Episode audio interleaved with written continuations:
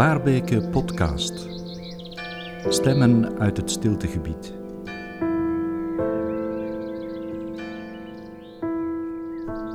Komt de poëzie voort uit stilte? Zit er stilte in poëzie? En wat kunnen gedichten betekenen voor een luide, drukke, complexe wereld? Stof voor een gesprek met Paul de Metz, dichter, plattelandsdichter van Oost-Vlaanderen en docent.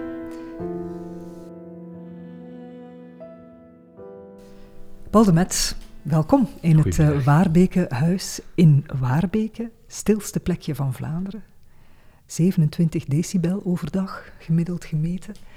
Was je hier al eerder?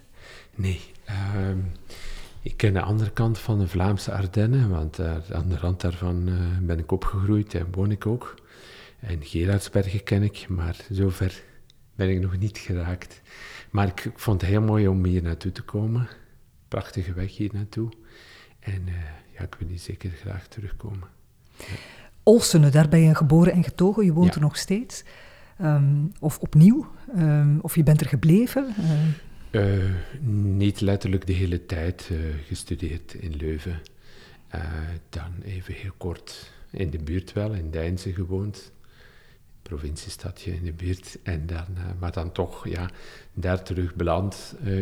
niet echt een heel bewuste keuze in die zin dat ik per se mijn geboorte of ja, het, het dorp wou leven waar ik opgegroeid ben. Maar ja, de, de, dingen dienen zich zo aan en het is achteraf gekeken eigenlijk wel fijn. Plattelandsdichter van Oost-Vlaanderen, zo is er trouwens maar eentje, andere provincies hebben die niet. Um, je hebt een gedicht geschreven in je hoedanigheid van plattelandsdichter voor Waarbeke. Laten we maar eens de koe bij de horens vatten. En uh, ja, mag ik je vragen om dat even voor te lezen? Ga ik doen. Ja. Ik ga even mijn leesbrilletje opzetten.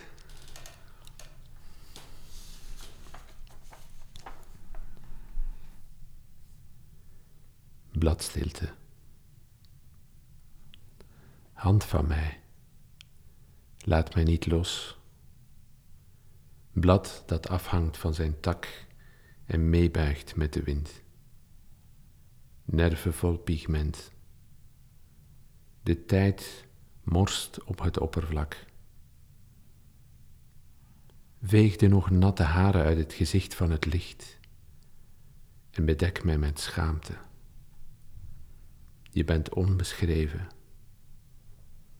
Schaduw mijn voorhoofd als ik in de zon kijk en mijn donkerte zich langzaam oplost als hij naar haar reikt. Vorm die afhangt van een vorm. Niets zijn, hand van mij, dan bladstilte in een bos. De ingehouden schreeuw van de boom voor hij ontworteld wordt nauwelijks geluid van het wuiven. Hand van mij, laat mij niet los. Dankjewel, Paul de Met. Primeur voor Waarbeke, de stiltebeweging, een eigen gedicht. Um, kan je iets vertellen over het gedicht? Hoe heb je dat uh, opgevat? Ik, ik, kan het gedicht uh, misschien in uh, een ruimere context plaatsen. een heel prangend moment in, in mijn leven. Op 6 mei 2015 uh, ben ik wakker geworden met uh, hevige pijn in de borststreek, in de nek, in mijn arm. Uh, en bleek ik, toen ik in het ziekenhuis belandde, een hartinfarct te hebben en heb ik daar ook een hartstilstand gekregen. Ehm, dus ik ben er nog dankzij de handen van een spoedarts ik heb dus ongelooflijk veel geluk gehad. En uh, ja, dat, uh, dan is een, een, tweede leven begonnen, waar ik ontzettend dankbaar om ben. En waar ik ook echt wel iets mee wil doen. Iets terugdoen, dat klinkt misschien groter dan ik het bedoel, maar terugdoen aan mensen, aan de samenleving. Je kunt natuurlijk nooit voor iedereen iets doen, dat is onbegonnen werk, maar dat zou je wel willen. Nu, die, die, die eindervaring heeft, heeft uh, mij dit, uh, dit gedicht wel ge, geïnspireerd, want het gaat ook over de angst om los te laten en die lichamelijke ervaring daarvan. Plattelandsdichter, um, dat ben je twee jaar geweest. Die termijn is nu verlengd. Het lijkt wel een Afrikaanse president die de ambtstermijnen aan elkaar rijgt. Maar je hebt alles samen um, al een pak gedichten geschreven. Hè? Dit uh, gedicht voor Waarbeke, Bladstilte, is nummer 32. Je bent productief. Dit is een ader die aangeboord is, ja, blijkbaar. Eigenlijk is het zo. Ik ben geschrokken van mezelf. Uh, want de, de vraag om plattelandsdichter te worden is gekomen enkele maanden, was tijdens de zomerperiode 2015, uh, eh, toen ik nog volop aan het revalideren was na, na mijn infarct. En ja, toen die vraag kwam, heb ik echt wel geaarzeld. Ik dacht, ja, wat moet ik daarmee? misschien wordt dit een soort marketingachtig dichterschap. Uh, om bepaalde zaken te promoten of in de kijker te zetten. En, Toerisme of, of nostalgie ja, of dat ja, soort dingen. bijvoorbeeld. Dus daar had ik niet meteen zin in. Maar ik heb dan een gesprek gehad met de vorige plattelandsdichter, Johan de Boze. En die heeft mij gerustgesteld. Die zei, ja, het, het, het valt wel mee wat er van je gevraagd wordt. vier gedichten per jaar. meestal kan je ook gewoon je zin doen. af en toe wordt er wel eens een, een iets gevraagd, maar dat heeft niet met marketing te maken, maar eerder, ja, het is achteraf ook gebleken, weet ik veel, een bepaalde gemeente die vraagt om een landbouwgemeente dan, ze bestaan nog, gelukkig maar, om, om iets te schrijven voor, voor de landbouwers in, in die gemeente. Dus ja, daar kon ik moeilijk tegen zijn. En dan ben ik er ook mee begonnen. en ja, dat is inderdaad een soort, ja, kraantje dat opengezet werd en dat ik blijkbaar moeilijk nog dichtgedraaid krijg. Je bent in hart en nieren een plattelandsdichter. Wie weet is dat wel de ware Paul de Metz.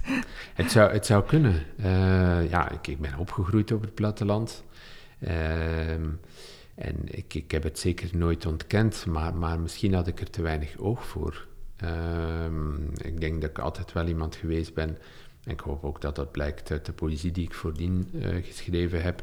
Uh, die die uh, rond zich keek, hoorde, voelde, zag, rook enzovoort. Um, die dus zintuigelijk ingesteld was in wat ik schreef ook. maar het doet je op een andere manier kijken. Meer ook toch wel met een maatschappelijke blik. Um, omdat ik het ook als een maatschappelijke verantwoordelijkheid zie als een soort taak. Een taak eerder voor mijzelf. Uh, ik heb het daarnet gezegd, ik wil graag iets terug doen voor de samenleving. En dan ben ik ook op zoek gegaan uh, naar, naar de manier waarop. Uh, want ik sprak daarnet over iets schrijven voor landbouwers. Zomaar daarvoor iets doen, ehm, dat is heel moeilijk. Sorry. Maar uh, dat uh, kan ik wel als ik uh, concreet met mensen praat. Dus die gesprekken zijn zeer belangrijk.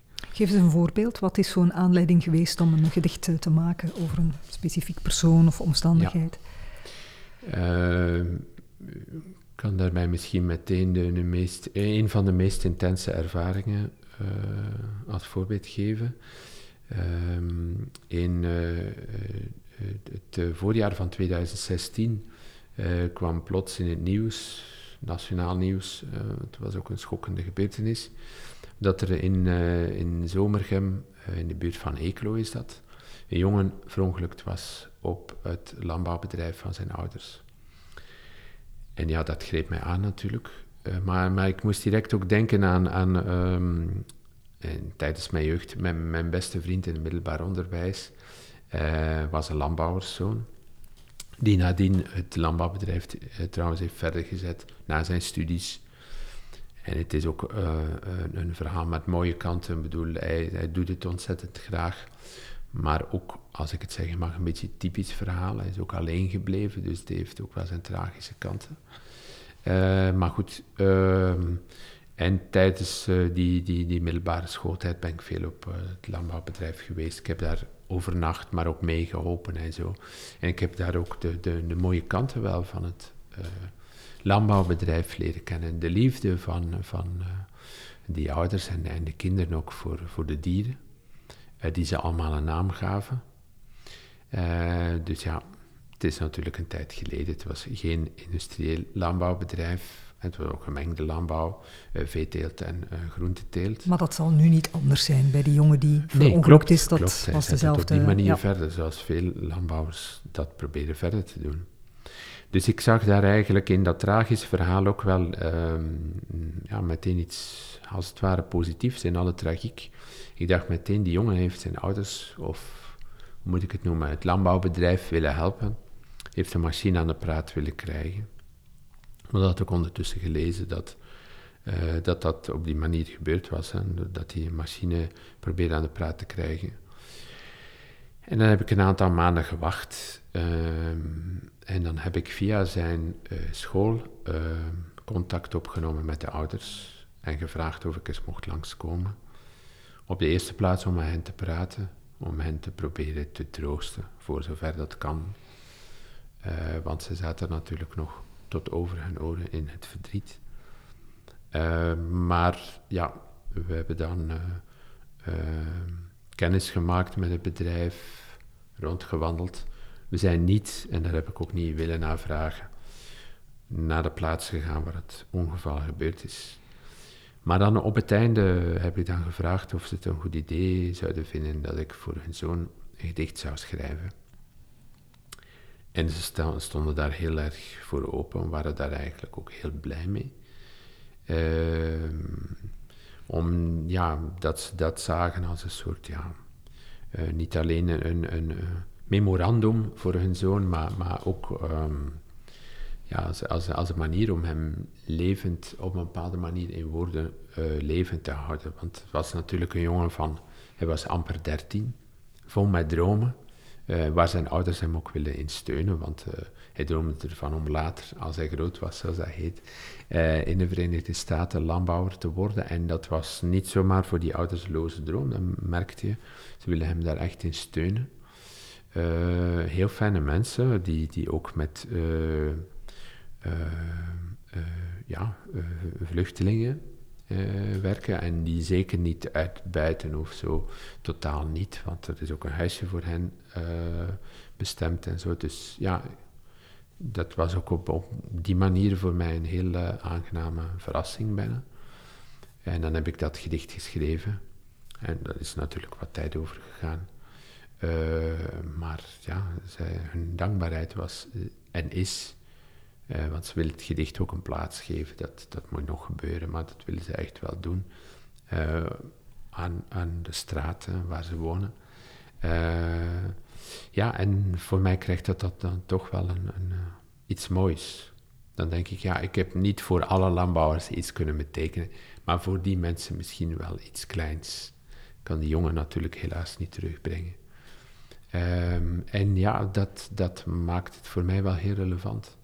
En ja. dan ga je ook tamelijk ver in je engagement. Je neemt tijd om te praten met die mensen. Het is niet zo dat je in je studeerkamer in je ivoren toren een blad pakt en begint te schrijven en uh, pats boem, daar is een gedicht. Daar gaat echt iets aan vooraf ja. dat ingebed is in het echte leven, een gesprek van mens tot mens. Vind je, dat vind je belangrijk?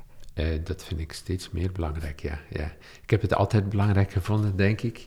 Uh, want ja, dat gesprek van mens tot mens, dat zit ook in wat ik in het beroepsleven doe, door les te geven. Dat betekent niet alleen lesgeven in een aula aan studenten, maar ook, zoals dat bij ons heet, in het kunstonderwijs. Eh, want ik geef les in de academie in Gent, Kask.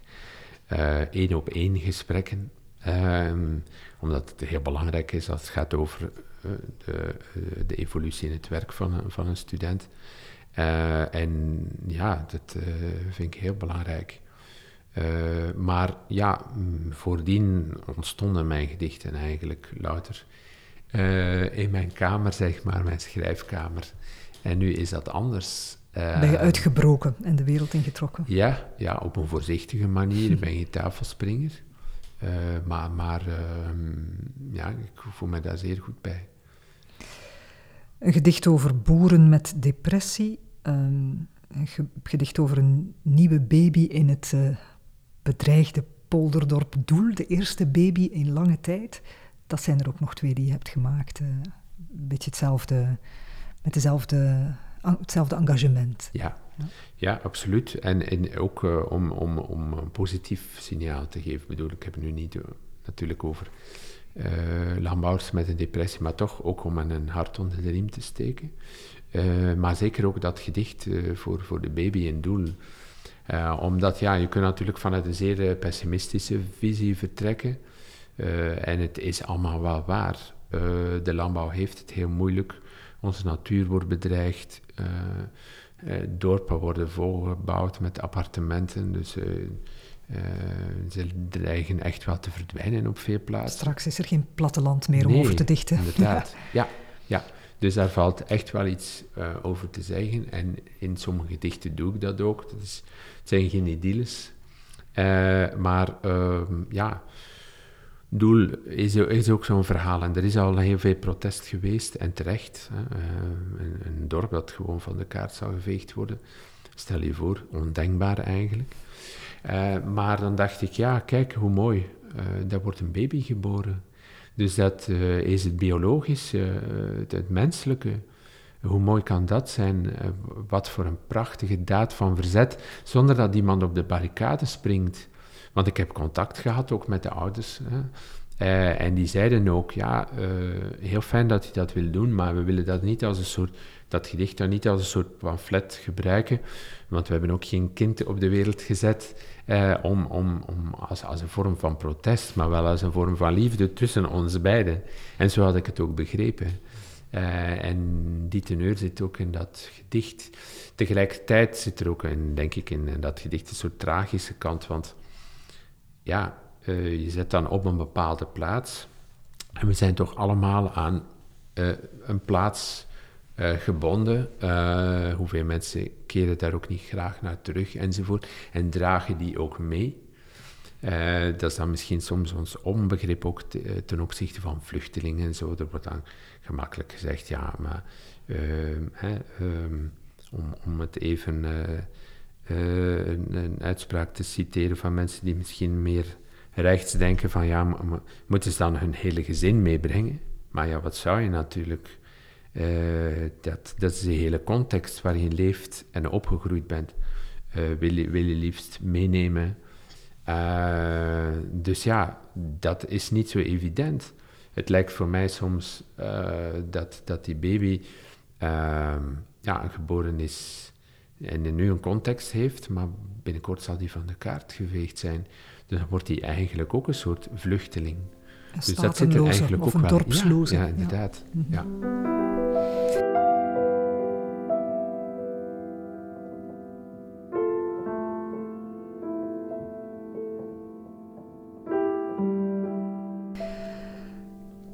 Paul de Mets, maatschappelijke thema's, geëngageerd dichterschap. Um, je hebt aangegeven dat die ommezwaai, als ik het zo mag noemen, bij jou is gekomen na jouw bijna dood uh, zijn. Vind je dat de opdracht van een dichter of de opdracht van jou als dichter? Um, hoe zie je dat? Uh, ik vind dat een dichter niets moet. Uh, in de zin van, ja, er zijn geen liefst geen programma's die moeten uitgevoerd worden. Uh, dus iedereen moet, moet, zijn of haar positie daarin maar uh, bepalen. Um, en, en ik, vind dat literatuur en kunst daar absoluut ook die vrijheid moeten hebben. Het mag ook niet pathetisch zijn, een soort oproep om, om dat iedereen moet uh, een stem verheffen in het publieke debat. En ook, ja, ook daar zijn zoveel variaties in. Um, dus ja, niets moet, uh, maar het is, het is inderdaad wel ja, iets, iets waar ik momenteel uh, behoefte aan heb. Um, en ja, het, is inderdaad misschien een vorm van engagement, maar ik denk misschien vooral een vorm van bewustzijn dat er, dat er gekomen is. Uh, en, en, daarbij moet ik denken aan wat de, de, Britse literatuurwetenschapper Timothy Morton geschreven heeft. Um, heeft ondertussen enkele boeken gepubliceerd over ecologie, uh, Dark Ecology en uh, How to be an Ecologist. Uh, dat gaat daaraan vooraf. Dus, How to be an Ecologist is uit 2007, Dark Ecology is uit 2017. En zijn, zijn, zijn basisstelling vind ik zeer interessant, is dat we eigenlijk het contact verloren zijn. Er is een scheiding gekomen tussen mens en natuur en die heeft al ingezet vanaf het moment waarop we ooit zoveel eeuwen en eeuwen, duizenden jaren geleden, zijn beginnen jagen en daar echt werk gaan van maken zijn. Niet zomaar om te overleven, maar, maar uh, bijna een soort pre-vorm van industrie. Waardoor zich een superioriteitshouding heeft ontwikkeld ten opzichte van de natuur. Maar hij breidt dat uit, heeft het niet alleen over de natuur, maar ook ten opzichte van de dingen. Uh, dat schrijft uh, Morten ook, we voelen ons beter dan dat glas, of die tafel, of die stoel. Uh, want ja, die is ergens gemaakt en dat is een ding. Uh, waardoor we eigenlijk een soort onbegrip gaan ontwikkelen zijn. En dan zeker voor de natuur ook. En, en de natuur hebben willen knechten, uh, ondergeschikt maken, dijken bouwen enzovoort. Hij pleit natuurlijk niet voor overstromingen, maar hij, hij pleit voor een manier van vertraging en herdenken van, van de dingen. Dus dat bewustzijn. Um, en opnieuw connecteren met, met wat er rond inderdaad. ons is. En dat is wat ja. je ook probeert met je gedichten. Ik denk het wel, ja. ja. ja. Uh, die, die verbinding zoeken, want um, woorden, uh, zelfs misschien ook elke kunstvorm, schieten eigenlijk ook tekort. Um, ik zal daar ook een voorbeeld uh, van geven. Uh, om, om maar even te illustreren dat het eigenlijk ook een opdracht is die ik mijzelf stel. En ook een opdracht is waarin ik soms faal of dreig te falen. Uh, want een van de vragen, zoals ik zei, uh, soms komt er wel eens inderdaad een vraag om over een bepaald thema te schrijven die kwam was om iets te, te schrijven over verkeersveiligheid op het platteland, omdat daar ook veel ongevallen gebeuren, soms gevallen ook, op plattelandswegen. En uh, ja, ik dacht opnieuw, uh, ik ga dat niet in zijn al algemeenheid benaderen, maar ik heb graag een concreet element en contact met mensen. En dan sprong mij een gebeurtenis uit 2009, dat is toch al een tijd geleden, dus het, het had impact, want het is mij zo lang bijgebleven. Uh, opnieuw uh, voor de geest, kwam mij opnieuw voor de geest. Drie meisjes die op weg naar Gerardsbergen, hier in de buurt, op weg waren voor een studentendoop. En ze zaten alle drie in de eerste bachelor geneeskunde. En voor een studentendoop moesten ze mattetaarten gaan kopen. maar ze waren al vermoeid. en ja, ze zijn in die nacht, in de vroege ochtend, rond zes uur, in Oosterzelen op de fiets. Ze waren met z'n vieren trouwens. Drie, jongens en, drie meisjes liever en een jongen. Van de weg gemaaid door een dronken chauffeur. Um, ik, ik heb contact gezocht met de ouders. Um, en ja, misschien daar ook een foutje gemaakt. ik ben niet met de drie koppels gaan praten. Door tijdsgebrek. Maar ik heb allemaal alle drie contact gehad. Met, met één van de ouderparen ben ik gaan praten, met de andere heb ik e-mail contact gehad. Was ook bij, bij die ouders, ouders van Emily Leus, dus dat was een fonds voor haar in het mhm. leven geroepen, ehm, om, om ja, acties op touw te zetten tegen de dronken achter het stuur gaan zitten. Dat was een heel intens gesprek, uh, heel liefdevol, warm, moedig ook. Dat, dat kwam ik eigenlijk ook in plaats van gedeprimeerd helemaal uh, bijna met een glimlach buiten, omdat ik ontzettend bewondering heb voor de, voor de moed van die mensen om vanuit zo'n vreselijke gebeurtenis toch nog daar iets proberen mee te doen. En dat bleek ook de energie van Emily te zijn, die als jong meisje ook allerlei dingen deed in de jeugdbeweging en daarbuiten en zo.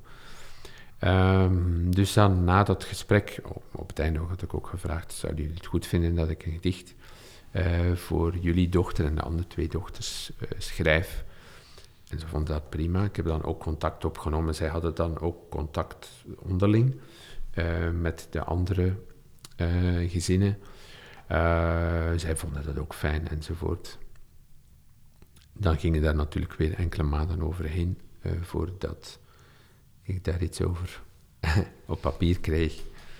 En dat was, nu heb ik het over vorige zomer, zomer 2017, had ik het gedicht klaar. En had ik het doorgestuurd met de vraag wat uh, de ouders ervan vonden. Uh, want er was een actie gepland in het najaar. Uh, en ja, bleef een week stil, anderhalve week stil. En Oei. toen dacht ik eerst, de mensen, die mensen zijn met vakantie. Mhm. nu na anderhalve week heb ik dan toch even teruggemaild en gevraagd, hebben jullie het gedicht al kunnen lezen? En toen kwam er een antwoord ehm, van een van de ouders, een uh, gynaecoloog, uh, echt intelligente man, uh, fijne man ook. En hij schreef, ik vind het een hard en rauw gedicht. Ehm, ik was daar ontzettend van, van mijn melk, want het was het allerlaatste dat ik had gewild. je wilt toch niet net zoiets doen om de wonden de nog, nog meer opnieuw te bezorgen, van ja. mensen. Nee, Mhm. absoluut. Integendeel.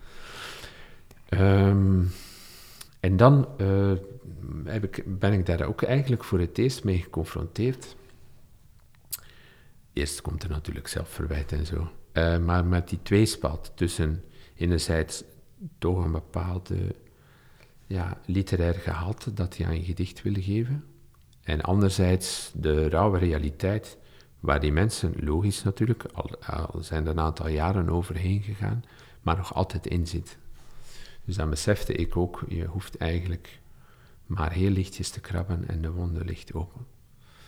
Ehm, ja, dan, dan stond ik natuurlijk voor een dilemma. Ik dacht, ja, er zijn... Er zijn eh, ja, enfin, het was meteen duidelijk voor mij, als de ouders er niet konden achterstaan, dat Dan gedicht komt het daglicht niet? Ja. zou zien. Dan blijft het in je lade Absoluut liggen. logisch, Ja. Mhm. absoluut. Maar het geeft wel aan Eh, dat je op een ja, glad ijs begeeft Ja. hè, als dichter. Je bent Ja. bijna therapeut op, Ja. op zo'n moment. En Ja. eh, Is zo. je gaat echt de grenzen aftasten van het dichterschap, denk ik, op zo'n moment. Ja. Toch? eh, ja. Ja, Ook al omdat het zo persoonlijk is. ja, Ehm, absoluut.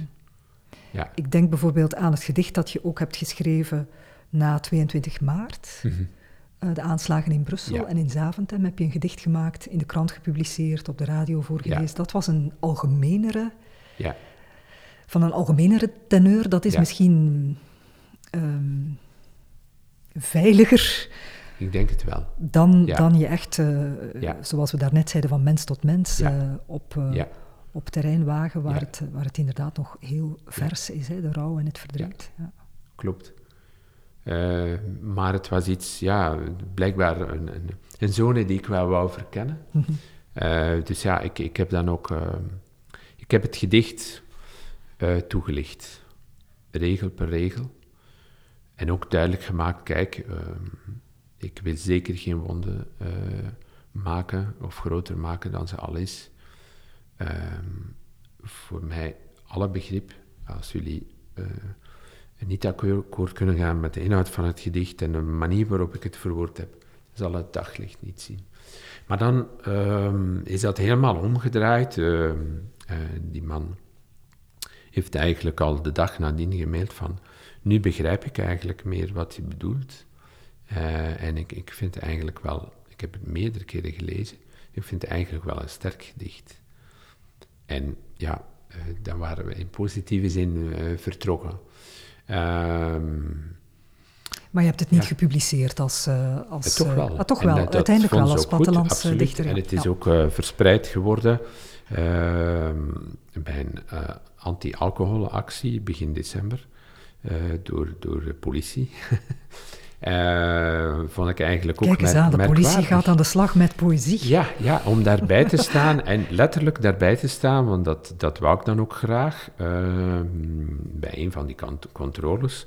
En eh, agenten te zien die kaartjes uitdelen en te zeiden, kijk, eh, dit is een gedicht voor u, beste chauffeur. Lees dat eens, want het gaat over een ongeval. Eh, en eh, het kan u misschien aan het nadenken zetten. En het, het was ook zo, ze, ze delen dat niet zomaar uit. Althans, ik was ehm, ja, uh, ik, ben, ben langs gegaan bij, de, bij zo'n controle uh, van uh, politiezone Gent. En die waren echt gebriefd daarover, ook over de inhoud van het gedicht. Dus het was niet zomaar dat ze dachten dat ze een of ander loterijkaartje ja, of, of een bobsleutel aan het uitdelen ja, waren. Ja, dus dat was eigenlijk wel, wel fijn. En um, ja, dan, dan, dan hoop je dat dat gedicht op de eerste plaats mensen bereikt die misschien weinig poëzie lezen. Want dat is het ook. Um, toch, um, wat ik al was een beetje een opdracht zie om, om poëzie uh, bij een zeer breed publiek te brengen. En, en, en in die zin ook een nuance aan te brengen bij, bij de klaagzang die je soms wel eens hoort van ja, mensen lezen te weinig poëzie ze, uh, enzovoort. Niemand koopt een uh, bundel. ja, voilà. Ja. Maar ja, dan zijn er manieren om daar iets aan te doen. En nogmaals, niet iedereen moet dat op die manier doen, maar, maar um, het is een manier, denk ik. Ja. Je zegt, um, dichters moeten niet, hè, hoeven niet maatschappelijk geëngageerd of wat dan ook te zijn. Ze doen vooral waar ze goed in zijn en waar ze zin in hebben. Maar laat ik misschien eens de vraag omkeren. Uh, wat kan een gedicht betekenen voor een samenleving? Hmm. Um, ik, ik denk uh, momentaan soms een, een glimp laten zien, uh, een andere blik. en eigenlijk ook, ik, ik, ik, ik wil dat ook genuanceerd uitdrukken, niet altijd letterlijk positief. En daarmee bedoel ik ook, het, het kan ook vervreemden. En ehm, ja, in plaats van helend werken, kan het je doen stilstaan. En in die zin ook uh, een besef bijbrengen. Kan je ook melancholie stemmen. Freud die, die omschrijft melancholie als ingrijpen, het is bijna letterlijk ingrijpen in iemand anders. Betekent eigenlijk ook een soort, ja, bijna verwonding aanbrengen, wat je met een soort tristesse kan vervullen. Want ik denk dat dat ook wel wat aan de orde is in onze samenleving als het dan over stilte gaat. Onze samenleving, ik zal niet de eerste zijn die dat zegt en schrijft, is uh, vaak zo luid en zo druk. En ik denk dat dat vooral komt doordat we schrik hebben van de stilte. Want in de stilte komt er natuurlijk plaats vrij voor het denken, uh, voor een echte ontmoeting.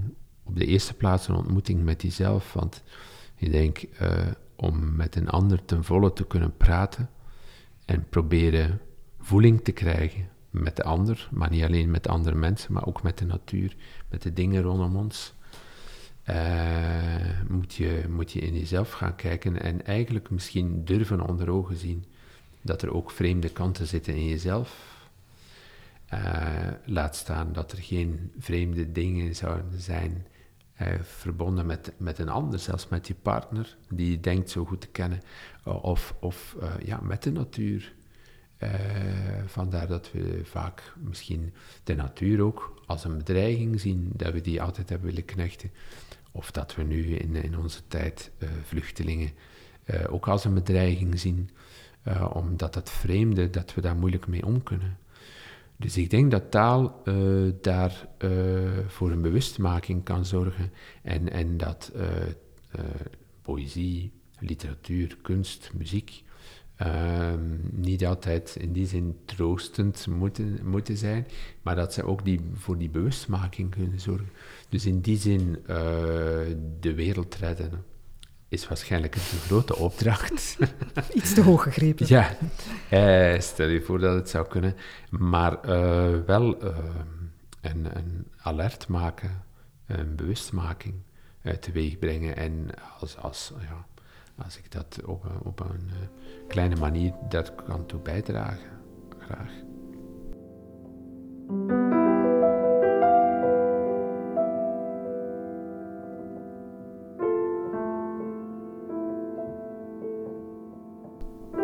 Hoe belangrijk is stilte voor, uh, voor Paul de Metz zelf? Zoek je de stilte op om te kunnen schrijven? Of los van het uh, dichten, uh, ben je iemand die, die dat actief gaat nastreven? Ja, soms letterlijk.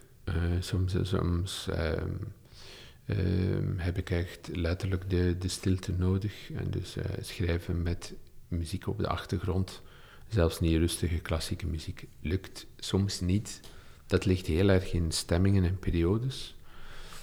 Ehm, uitzonderlijk, maar toch eerder uitzonderlijk lukt het zelfs om iets te schrijven uh, op een openbare plaats. Ik bedoel maar een bibliotheek of, of, een koffiebar. Ehm, maar dat, dat, dat, hangt er echt vanaf. Dat, dat is zeer fijngevoelig. Het heeft echt te maken dan met, met het soort geluid dat om je heen is, het soort mensen, uh, het soort muziek, liefst dan misschien geen muziek of zo. Die zijn weinig te vinden in koffiebars zonder muziek. Uh, dus ja, ik kan het moeilijk veralgemenen. Uh, maar ik ben wel iemand ehm, die, die, die zich ook wel graag terugtrekt. Uh, en niet alleen om te schrijven, dus dat is ook soms een beetje lastig in, in de context van een relatie en in de context van een gezin. Ik heb twee dochters. Um, ja, soms wil je letterlijk even alleen zijn, lezen, hoeft niet altijd schrijven te zijn, maar lezen, nadenken. Uh, heel belangrijk en schrijven. Ehm, en dat is soms moeilijk. Uh, die vrijplaats bewaken. En niet omdat dat, uh, mijn wederhelft dat niet respecteert of niet herkent, want ze heeft dat ook. Maar ja, de een wil dan en de ander wil dan. en uh, op de duur... enfin, ik, ik maak er nu een grapje van, maar, maar je zou begrijpen, het is zo evident niet als, als nee. het op het eerste gezicht lijkt. En dan gebeurt dat bijvoorbeeld wel eens letterlijk. Uh, want ja, u, uh, uh, samen een wandeling maken. En dan ga je ook de rust opzoeken. Of dat is toch wat wij doen, in een bos gaan wandelen of zo. Dat dan niet doen of geen zin hebben om te kunnen lezen en schrijven. Dus ja, dat, het is allemaal nog niet zo evident en gemakkelijk, vind ik. En dat komt ook omdat ik uh, uh, professioneel gezien en door les te geven op twee plaatsen. En het is misschien ook wel achteraf gekeken wat, wat ik graag heb of wil, omdat ik mij daar ook wil voor engageren. een tamelijk druk leven heb. Dus ja, die schaarse momenten, weekends, vakanties, die je dan hebt. Ja, Moet je die dan delen of ja, zijn die voor jou alleen? Daar komt het eigenlijk Dat is echt niet simpel. Ja, en ik denk dat ik te maken heb met een fenomeen waar, waar zoveel mensen mee te maken krijgen in allerlei jobs. ik noem dat het infuus van de e-mail en het voortdurende contact. En de impuls ook om daar, daar om de zoveel tijd, om de zoveel uren minstens naar te kijken. Alsof we zoals vroeger met de echte fysieke brievenbus, alsof we tien keer per dag naar de brievenbus zouden zijn gaan lopen om te kijken, is er geen brief binnengevallen? Hoe, hoe, gek is het eigenlijk? Hè? Ongelooflijk, ja. En hoe, vroeger, hoe ga je daarmee Ik, ik heb het meegemaakt ja, en ben daar oud genoeg voor. Uh, kon je dagenlang wachten op Tuurlijk, een brief. Ja. Als Ging je wel elke dag kijken natuurlijk. Ja, natuurlijk, was nieuwsgierig uh, enzovoort. Maar één keer per dag. Ja, één keer per dag. En nu, uh, het houdt niet op. En hoe, uh, hoe, hoe, hoe ga je daarmee om? On, onderga je dat uh, of, uh, of trek je grenzen? Probeer je grenzen te trekken? ik vind het moeilijk om grenzen te trekken. Omdat het voor mij, bij mij het, het, contact bijna altijd over mensen gaat. En daarmee natuurlijk, het, gaat altijd, is altijd iemand die een bericht naar je stuurt of een vraag aan je stelt. In elke context. Maar in dit geval bij mij gaat het heel vaak om studenten. En uh, dat meer bepaald kunststudenten, waarmee ik niet bedoel dat die meer hulp behoeven tussen haakjes, aanhalingstekens zouden zijn dan anderen. Uh, maar, maar, uh, Daar wil je aandacht voor hebben. Dat wil je ja, niet zomaar, om, omdat, ja. omdat het ook letterlijk nodig is. het aantal ja, om een groot woord te gebruiken, psychische problemen dat heb ik toch wel zien toenemen de voorbije jaren. En dat is echt niet omdat ik er plots meer oog voor heb. Het, het is daadwerkelijk zo. En ja, dan denk ik ook, als ik die student nog een week op zijn of haar honger laat zitten, zal het... Ik kan ook veel dingen niet oplossen. Maar zal het ook niet helpen natuurlijk. Dus ja, voel ik mij toch ergens wel... Alweer verantwoordelijk. Ja, Mhm. ja, ja. Want ja, je, je kunt de mond vol hebben of daar zelfs over schrijven of dat in een interview vertellen dat je geëngageerd wil zijn en bekommerd wil zijn. En dan om dat te kunnen schrijven, paradoxaal genoeg, die dus te vinden om dat soort gedichten te schrijven, je mailbox niet bekijken. En hulpvragen wringt. laten, laten hangen op die manier. Ja. Ja. Mhm. Dat, eh, ja. dat is niet Ja. echt consequent. Ja. Nee. Dus het is, het is lastig. Ja. Maar ik bedoel, ik leid er niet onder, maar het is, het is een heel moeilijke Mhm. balans. Die studenten met psychische problemen, ehm, zonder in detail te treden, ja, hoe komt dat? Hoe, ja. Ja, eh, eerst en vooral... ehm, Dus je geeft, zijn- les, je geeft les aan de Academie van Gent, voor Ja. alle duidelijkheid, KASK. Daar Ja. geef je wat precies? Ik geef daar eh, meerdere eh, vakken. Ik geef daar literatuur, maar ook kunstenaarsteksten. Dat zijn teksten geschreven door kunstenaars. In het geval van het vak dat ik geef van na de Tweede Wereldoorlog tot vandaag. Ik geef ook een vak samen met een collega waarbij we hen meerdere schrijfoefeningen geven om dat soort tekst te schrijven ook.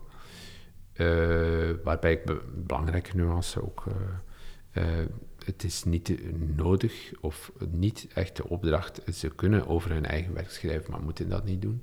Daar kom ik straks even op terug. Eh, ik, ik, ehm, geef eh, nog andere vakken. Ik geef eh, een vak over dramateksten aan de dramastudenten. Ik geef ook een vak over narratie en film aan de film- en animatiefilmstudenten. Dus het is een vrij breed spectrum van, van vakken. Maar, ehm, en dat komt heel vaak, in dat vak dat ik daarnet noemde, dat schrijven van kunstenaarsteksten, dat zijn die één-op-één gesprekken. En dan In leggen de ze loop van een jaar met meer dan Ja. 100 studenten trouwens. En dan leggen studenten hun Ja. ziel en zaligheid voor jou Dat op tafel. Dat, op die manier krijg je een beeld van... Ja. Waarbij wij ook duidelijk maken dat ze absoluut die grens zelf bewaken. Wij vragen niet, nadrukkelijk niet, naar eh, therapeutische teksten, eh, waarbij ze helemaal in hun eigen ziel moeten gaan graven. Ze mogen die grens zelf bewaken. Zij mogen perfect eh, over een artistiek aspect schrijven dat niet met hun eigen werk te maken heeft, niet met hun eigen leven te maken heeft. Maar toch zie je dat, dat die verbindingen heel Tuurlijk. dun zijn, Ja, hè, ja. eh, of heel sterk Mhm. liever. Eh, want ja, wat hen fascineert, Zit in hen. on- ja, zit in hen. Mhm. En dan komen soms ook dingen naar boven. Ehm, en die ze dan soms ook ja, willen verwoorden, moeilijker verwoord krijgen. Net omdat dat niet omdat ze de taal niet machtig zijn of het niet kunnen formuleren, maar omdat het net lastig is. Eh, en omdat ze het dan plots lijken te willen ook. Eh, want dat is eerder de bedoeling om, om, ja, om hen daarin te ondersteunen en eh, te begeleiden. Ehm, dus ja, het is geen enkele studie, is denk ik evident. Ehm, ik bedoel maar, als je eh, rechten gaat studeren, is dat ook, hoop ik en denk ik, ben er wel zeker van, voor, voor nagenoeg iedereen een bewuste keuze. Ehm, waarbij je wil nadenken over recht en onrecht enzovoort in, in de samenleving. Eh, maar hier komt er nog, toch nog iets anders in het geding. En dat is eigenlijk al vanaf hun achttiende. De niet-evidente vraag die om de hoek komt kijken. Vanaf het moment dat ze iets creëren, al is het maar een lijn op een papier zetten. Wie ben jij? Want waarom teken jij deze lijn? En dat is confronterend. Ehm, dus daar, daar, eh, voor hen is dat ook een grote zelfbevraging. En ja, eh, dat ehm, zorgt er soms toch wel voor eh, dat, dat, dat ze daarmee in de knoop geraken. Omdat er dan, en zeker als er achterliggende problemen zijn, problemen thuis, problemen van allerlei aard. Ehm, want ja, eh, ze worden ook aangespoord om, daarom is het ook zo'n prachtige studie, denk ik, om na te denken over wat er in de wereld aan het gebeuren is, want kunst ontstaat niet in een vacuüm.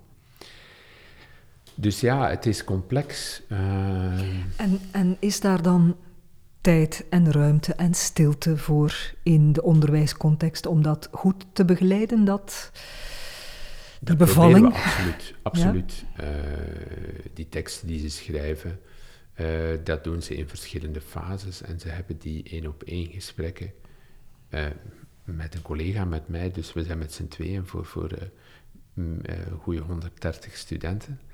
Dus dat is heel intens en daar maken we ook de tijd voor. Ehm, dit is niet de wachtkamer in en weer buiten, uh, maar daar maken we tijd voor.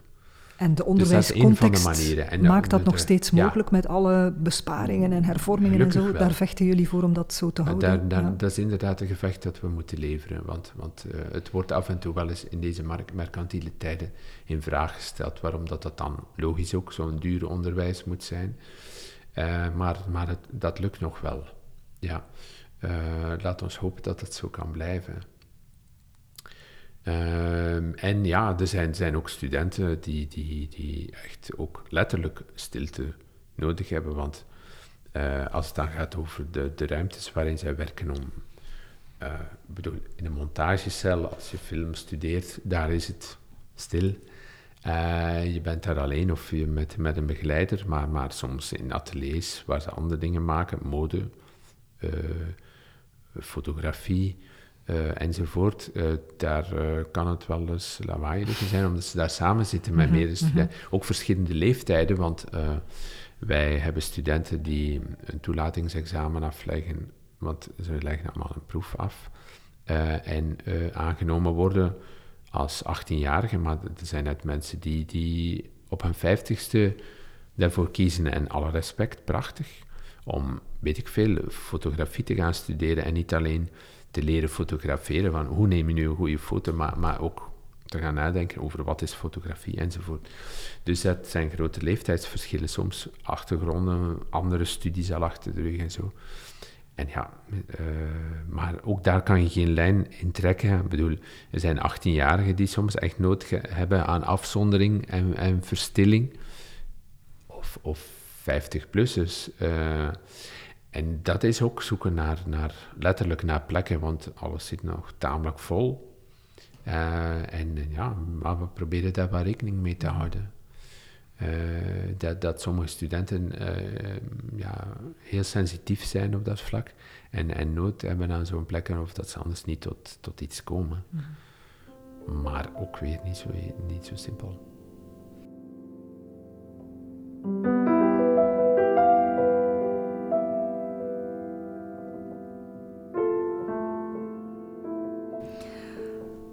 Paul de Metz, dat doet er mij aan denken dat er natuurlijk een enorme uh, spagaat bestaat tussen het werk van een kunstenaar die iets creëert, al dan niet uh, in gezelschap en in een luidruchtig, dan wel in een stil atelier, en het moment waarop die ermee naar buiten komt. En zichzelf ook op zekere manier moet zien te verkopen. Um, en dat, dat gaat dan gepaard, mm, in het beste geval, met interviews over je werk of uh, of, of toch kenbaar maken wat je hebt gemaakt via sociale media enzovoort. Ja, je bent een beetje de koopman van je eigen uh, talenten. Hoe verhoudt zich dat? Want dat is dan weer een heel lawaaierig iets. Hè? Je moet soms echt staan roepen op de markt van kijk eens, ik heb een nieuwe bundel uit. Komt dat zien, koop mijn gedichten. Ja, als het over mijn studenten gaat, dat is, dat is een discussie die al een aantal jaren uh, gevoerd wordt. Uh, in welke mate moeten wij onze studenten daarop, op die boze buitenwereld, ik bedoel het wel ironisch, uh, voorbereiden? Um, wat we doen is hen daarmee laten kennismaken door, door kunstenaars te, uit te nodigen die in de praktijk staan en ondertussen naam gemaakt hebben en hen te laten spreken daarover. Uh, maar een opleiding, uh, specifiek daarin, uh, voorzien we eigenlijk niet. Omdat we ook niet een soort, ja, willen hen niet als een soort, ja, producten klaarstomen voor de markt om dan zich te laten consumeren door de kunstmarkt, want die werkt helaas soms wel eens zo. Uh, dus dat is een mo moeilijk evenwicht, want uh, Zo'n zo kunstschool is eigenlijk raar, maar waar ook een, een, soort beschermde omgeving. waarin ze die, toch die tijd en die vrijheid hebben om te experimenteren en te zoeken enzovoort. Maar plotseling, inderdaad, is er ook die arbeidsmarkt, kunstmarkt, waarin ze aan bepaalde verwachtingen moeten voldoen, dossiers moeten kunnen indienen om subsidie te krijgen, bij de juiste galeries of zo terecht kunnen. Ja, het is voor sommigen ook een, een, een, een, worsteling. En ja, je ziet dat sommigen daar prachtig in slagen. En anderen vinden daar hun weg niet in. Ja. En hoe is het voor, voor uzelf? Want ja, ook, ook uw werk moet zijn weg vinden naar de wereld. Er is een nieuwe bundel de Klaverknoop, verschenen in uh, september. Ja, hoe gaat dat in zijn werk? Um, je hebt natuurlijk een uitgever hè, ja. die het, uh, die het uh, op ja. de markt brengt voor jou, maar ja. daar stopt het natuurlijk niet. Hè? Is dat geen bevreemdende ervaring om daar dan nog te moeten over gaan praten? Dat de gedichten niet op zich staan? Ja, het is de ideale wereld misschien, hè, dat je denkt van mijn gedichten leven wel op zich, maar zo eenvoudig is het niet, nee. denk ik. En het is voor mij eigenlijk uh, een, een, heel dubbelzinnige ervaring momenteel. Um, want ik, ik, hoop echt dat dat niet uh, pathetisch klinkt, um, maar, maar ik, ik, ik, heb echt het gevoel dat ik in een soort postmortem staat leef. Uh, Verklaar je nader. Ja, het is een soort en, en daarmee wil ik niet verwijzen naar, naar, naar, naar, naar een, een, bepaalde godsdienstige opvatting of zo, maar een soort wedergeboorte. In die zin uh, dat je uh, terug op diezelfde stoel gezet wordt. En Herakleitos, uh, die, die deed de uitspraak, je kan nooit tweemaal in dezelfde rivier stappen. Maar ja, ik heb ondervonden dat het eigenlijk wel kan. Alleen stap je er op een heel andere manier terug in. En daarmee bedoel ik, je kunt na, na zo'n ingrijpende ervaring die ik gehad heb, kan je misschien een wereldreis maken, iets totaal anders gaan doen. Ik heb daar niet voor gekozen. maar ik, ik, heb, ik probeer wel om dezelfde dingen te doen op een andere manier. Dit is voor alle duidelijkheid de eerste bundel na ja. jouw hartinfarct. Ja. En ja, de verwachtingen zijn misschien hoog gespannen, want hè, je had voordien al gepubliceerd. Ja. Ook de Herman de Koningprijs gewonnen ja. met een vorige bundel De Bloedplek in 2012, als ik me niet vergis, was dat. En dan is er die breuk, die césuur, en dan kom je nu voor het eerst met een nieuwe bundel. Dat is inderdaad spannend, denk ik. Ja. ja. Uh, dus ja, uh, want het, probleem tussen aanhalingstekens is, is uh, dat, dat uh, niet alleen uh, het werk, maar de persona ineens dan ook opduikt of moet opduiken. Je kunt ook geen interview geven terwijl je er niet bij bent. Ehm, dus dat is heel paradoxaal voor mij. om, om, omdat ik inderdaad op een bepaalde manier wel, wel liever achter het werk zou verdwijnen. Dus dat, dat bedoel ik met die soort post-mortem staat. Uh, ik ben er wel zeker van, ik zit hier op een stoel en ik adem en zo, dus ik ben er wel degelijk wel. Oef. Ja. en nogmaals, ik ben daar heel dankbaar voor en blij en, enzovoort. Uh, maar, maar het is, uh, het, is, het is een vreemde ervaring. Maar ik, ik, laat het op mij afkomen. Maar ja, ik, ik, kijk, kijk wel eens voor een stukje anders. Ik denk dat ik al mijn, voordien al met een kritische blik naar de dingen soms om mij heen keek. Uh, maar maar uh, ik kijk er misschien nog met grotere verbaasde ogen naar. En ik heb ook wel, aangezien ik ook recenseer, de dingen ook wel zien evolueren op dat vlak. Twintig jaar geleden gebeurde dat uiterst zelden dat iemand van een uitgeverij contact opnam met de recensent en zei, ja kijk, die bundel, want ik, recenseer aan poëzie, vooral. Um, zou je die niet eens bekijken en zo. Maar, um, dat is echt wel toegenomen. En natuurlijk ook om, we komen weer bij hetzelfde verhaal, er is e-mail enzovoort. Die, dus de kanalen zijn, zijn veel korter geworden. Uh, maar, maar ja, het, uh, het, het, is wel zo. Sommige auteurs uh, moeten blijkbaar in de kijker gezet worden. en ja, dan wordt je benaderd, ook door de auteurs zelf en zo. Dus dat is allemaal veranderd. En dan vraag jij af, moet ik dat dan ook doen? Ja, hè? ja. Moet ik mezelf ook ja, gaan absoluut. Colporteren? Ja. dus dat, ja, zoals ik zeg, ik, ik, wil het op mij af laten komen, maar ja, ergens heb je het gevoel van, ja, het, het is allemaal, het, het, werkt nu op die manier en als je dan te stil blijft of zo, dan, als je pech hebt, Laten we daar iets aan doen, Paul. We gaan, we gaan niet stil blijven over de ja. klaverknoop, een nieuwe bundel dus uh, van jou deze herfst. En ik lees uh, in de tekst van de uitgever, want die heb ik natuurlijk ook gelezen, dat het over de verknooptheid van het ik gaat. Ik heb al even gebladerd, nog niet in de diepte gelezen, maar ik las vadergedichten en moedergedichten en geboortehuisgedichten. Het heeft te maken met dat soort thema's? Ja. Um, uh, een beetje om de chronologie duidelijk te maken, deze bundel gaat vooraf aan de plattelandsgedichten. Maar, maar het was uh, iets dat, dat, dat ik zeker moest schrijven. Um, want ik denk dat, dat er al veel in de titel zit die eigenlijk wel dubbelzinnig is of klinkt. Of die connotatie. De klaverknoop. Ja, het is een soort knoop, hè, zoals er zoveel verschillende soorten knopen zijn. Uh, die, ja, het, ik hoop het, denk het, dat het beeld iets positiefs oproept. Je ziet een klaver voor je, inderdaad. Het is een, de klaverknoop is een klavervormige knoop. Dus ik denk dat dat, uh, dat, waar ik mee bezig ben in deze bundel is, is die dubbelheid.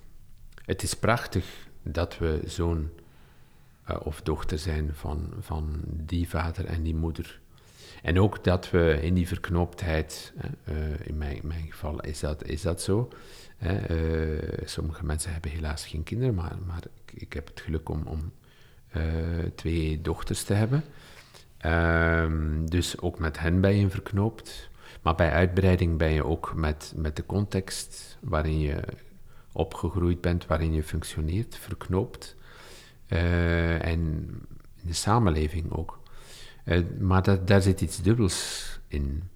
Dus even schoonheid, maar ook iets onontwarbaars. Want soms zou je willen onttrekken daaraan. Beklemmend eigenlijk, ja. een knoop rond je hals. ja. ja. ja. Dus uh, ja, als er een grote lijn is, dan denk ik dat uh, die gedichten daarover gaan. Ja. Uh, omdat er daardoor net ook een verknooptheid in jezelf uh, ontstaat. net omdat je die knoop wil ontwarren. Ik heb het daar straks gehad over die vreemdheid. Waar, waarbij je soms ook vragen stelt van...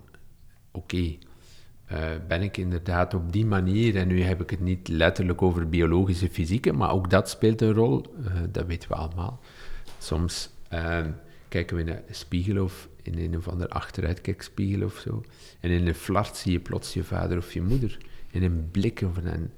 Ehm, en ik stel ook vast in fysieke details ehm, dat ik meer gelijkenissen, of misschien heb ik er vroeger te weinig bij stilgestaan, ga vertonen. En sommige dingen vind je, vind je aangenaam, andere had je liever niet gehad, maar het is je toch eenmaal cadeau gegeven. daar, daar, moet je het mee doen. Uh, en het is ook prachtig, want anders bestond hij niet. Uh, dus zijn, het, is, het, is, allemaal heel dubbel. Het is dubbel. En het doet mij ook denken aan wat je daarnet zei over die behoefte aan stilte. Je wil natuurlijk het leven delen met de mensen die je graag ziet rondom je, maar je hebt ook de, de, de zeer um, waarachtige behoefte om af en toe op jezelf te zijn. Dat is ook die twee spalt. Ja. Uh, die ja. je misschien ook hier Absoluut. aanraakt. Uh, ja. het, het, het zijn momenten, denk ik, waarbij je op zoek gaat naar een manier om die knoop in jezelf te ontwarren. Uh, maar, die, maar die blijft bestaan. En uh, ja, uh, het is de vreemdeling in jezelf. Want ook dat komt aan de orde. In, in, in, de bundel zit er ook een afdeling waar het net gaat over ja, de vreemde, zeg maar, die komt aankloppen. En wij, en ik, ik reken echt mezelf daarbij, want ik kan ook wel mooie praatjes maken, maar, maar als het erop aankomt, blijft misschien de deur wel netjes dicht uit, uit een soort zelfbescherming of zo. Dus we moeten daar eerlijk over zijn, denk ik. Deze bundel is er nu, de klaverknoop, um, maar je blijft ook nog even plattelandsdichter. Um, misschien om af te ronden, Paul de Mets, wat zijn nog de plannen de komende tijd? Want jouw ambtstermijn duurt nog even, hè, tot eind 2019, dacht ik. Hè? Wat ligt er nog uh, op de plank of zit er al uh, in je hoofd of in je hart? Uh, wat er in mijn hart zit en in mijn hoofd, en wat ik dus hoop te kunnen doen, daarom formuleer ik het liefst zo, is... Um, ik, ik, ben gefascineerd door dialect. ik ben daar niet de eerste in natuurlijk, maar, maar ook dat maakt deel uit van... Ah, enfin, er werd ook vroeger dialect in de steden gesproken, maar, maar ook op platteland. En op platteland heb je daar natuurlijk nog meer restletsels van. Omdat er een soort tussentaal gesproken wordt en anders spreken echt nog wel eh, dialect, maar het is wel aan het verloren, verloren aan het gaan. En ik, ik vind het heel belangrijk om algemeen Nederlands te spreken en te schrijven. Maar die taal is zo kleurrijk dat die liefst ook niet verloren zou gaan. En ik kan die ook niet zomaar bewaren, ik ben geen conservator. maar ik wil, iets, wil wel iets doen met, met dialecten en die verschillende dialecten ook al, die, die binnen één provincie gesproken worden. Um, dus met uitdrukkingen enzovoort wil ik, wil ik aan de slag gaan en, en um, wil ik een, een, kleine reeks gedichten schrijven. Om, omdat je ook net in die uitdrukkingen en bepaalde woorden die gebruikt worden, ook zoiets als, en ik hoop dat ik nu niet uh, ja, weet ik veel, aardgebonden klinkt, maar, maar een soort volksaard kunt zien. en ehm, ja, we moeten geen vooroordelen hebben, maar ergens, en wat dat is ook de charme daarvan, klopt dat wel, denk ik. ik denk dat iemand uit de regio Gerardsbergen hier, ehm, maar nu veralgemen ik, dat is eigenlijk niet, niet, niet, niet oké. Maar, maar ehm, ja, de mentaliteit soms anders is dan, uh, dan pakweg iemand uit de Leijenstreek of zo. En uh, ik ga daar uh, met die gedichten zeker niet de vinger kunnen opleggen. En het is ook geen encyclopedie of een atlas of zo. maar, maar die atlassen die trouwens bestaan, hè, van de dialecten. Maar ik, ik, wil daar echt wel iets mee doen. Maar het is vreemd dat dichters dat nog niet echt hebben gedaan, toch? Hè? Uh, In dialect geschreven of dialect gebruikt, waar je ziet dat, uh, dat zangers tegenwoordig, hè, van elke uithoek uh, heb je tegenwoordig een dialect zingende zanger, van ja. Brihang tot, tot, ja. tot in Antwerpen, tot Berlaan, Limburg enzovoort. Komt uit mijn gemeente. Ja, ja. maar dichters niet, dus daar, heb je, daar ligt het veld helemaal nee, open. Ja. Dus daar, daar wil ik graag iets mee doen. Niet om de eerste te zijn, maar omdat ik denk Um, het is al een, een onbegonnen werk en daarom is het ook boeiend om te proberen om een boom te vatten in woorden. Um, ik heb ook enkele gedichten over uh, bomen geschreven. Um, maar maar uh, ja, uh, dat, dat concrete en tegelijkertijd ook onvatbare, die, die, waar, ik het daarnet over had, die verbinding tussen uh, dialect, een manier van spreken, een tongval en een manier van zijn. zonder dan in clichés te vervallen, heel delicaat, uh, is, is, fascineert mij ook. Mooi project. Dank u wel, Paul de Mets, voor een fijn gesprek. Ik wens je veel inspiratie en veel stilte en een, een vruchtbare worsteling met de klaverknoop. Bedankt voor dit gesprek. Graag gedaan.